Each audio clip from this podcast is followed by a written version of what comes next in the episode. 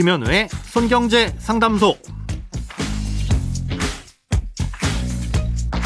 새는 돈 맞고 숨은 돈 찾아드립니다. 손경제 상담소 김현우입니다. 저축, 보험, 대출, 연금, 투자까지 돈에 관련된 고민이라면 무엇이든 맡겨주세요. 오직 당신만을 위한 맞춤 상담. 먼저 오늘 사연 만나봅니다.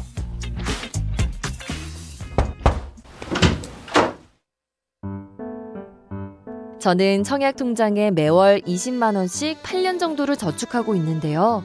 이율 때문이라기보단 연말정산 세금 혜택을 보려고 꾸준히 넣고 있습니다. 그런데 제가 곧 결혼을 앞두고 있는데요. 여자친구가 1주택자라고 하더라고요. 4인 가족 중 대표자로 아파트를 소유한 상태입니다.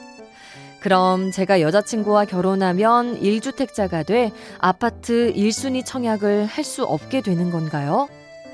혹시 결혼 전에 아파트 소유권을 다른 가족에게 넘기면 결혼 후 현재 저의 무주택 기간을 인정받는 건지 아니면 여자친구가 소유권을 넘긴 시점부터 무주택 기간을 세는 건지 알고 싶습니다.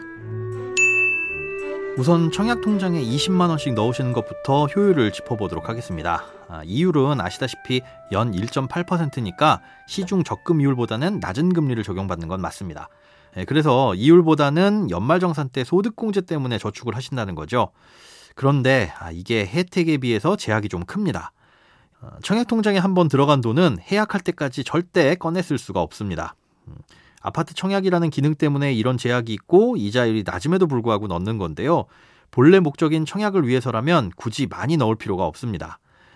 국민주택의 입주자 선정 기준으로는 최대 월 10만 원까지만 인정되기 때문에 사연자님처럼 20만 원을 넣든 50만 원을 넣든 국민주택에 청약을 할 땐 10만 원을 납입한 것과 동일하게 봅니다. 국민주택이 아닌 민영주택에 청약을 하더라도 지역별 예치금은 공고 전에 일시금으로 납입해도 되기 때문에 굳이 이자도 낮은 통장에 미리 돈을 넣어둘 필요는 없는 거죠. 자, 그럼 소득공제 효율을 따져보겠습니다. 청약통장은 연간 급여가 7천만 원 이하인 경우 연 최대 240만 원의 납입금에 대해 40%인 96만 원을 소득에서 공제해 줍니다. 그럼 소득공제 96만 원으로 인한 실제 소득세 환급액은 얼마냐? 어, 이건 연봉에 따라 다른데요. 만약 연봉이 7천만 원 이하인 경우라면 약 23만 원을 돌려받을 수 있고요. 어, 연봉이 약 5,900만 원을 넘지 않으면 14만 원 정도. 연봉이 약 2,300만 원 이하라면 환급액이 6만 원도 채 안 됩니다. 1년에 240만 원을 넣고 돌려받을 수 있는 돈이 6만 원에서 많아봐야 23만 원 정도라면 이 중간 정도만 하더라도 15만 원인 건데 특히나 소득이 적을수록 정말 효율이 떨어지는 거죠. 아, 이자도 낮은 통장이니까 주택이 없고 소득이 일정 수준 이하인 분들에게 추가적인 혜택을 드리는 건데 이걸 목적으로 가입하기에는 목돈이 아주 장기간 묶여버릴 수 있다는 단점이 너무 큽니다. 예, 다음으로 무주택 기간을 산정하는 기준에 대해서 말씀을 드리자면요. 음, 일단 주택을 소유한 상태로 결혼하시면 유주택이니까 1순위 청약은 할 수가 없습니다. 예, 무주택 기간은 만 30세부터 혹은 만 30세 전에 결혼을 했을 경우 결혼한 날부터 인정을 해주는데요.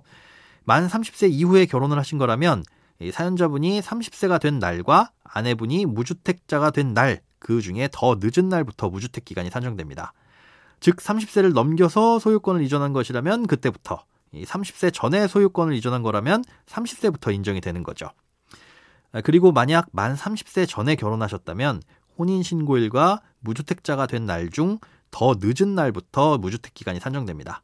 즉 30세 전에 결혼하시면 혼인신고 전에 무주택자가 되더라도 혼인신고 날부터 무주택 기간이 산정되는 거죠. 민영주택에선 이 무주택 기간이 오래될수록 점수가 높아지지만 이 국민주택에서는 길어야 3년 정도만 충족하면 되니까 주택별 기준을 잘 살펴보시고 준비하시기 바랍니다. 크고 작은 돈 걱정 혼자 끙끙 앓지 마시고 imbc.com 손경제상담소 홈페이지에 사연 남겨주세요. 검색창에 손경제상담소를 검색하시면 쉽게 들어오실 수 있습니다. 여러분의 통장이 활짝 오는 그날까지 1대1 맞춤 상담은 계속됩니다. 돈 모으는 습관 손경제 상담소 내일도 새는 돈 맞고 숨은 돈 찾아드릴게요.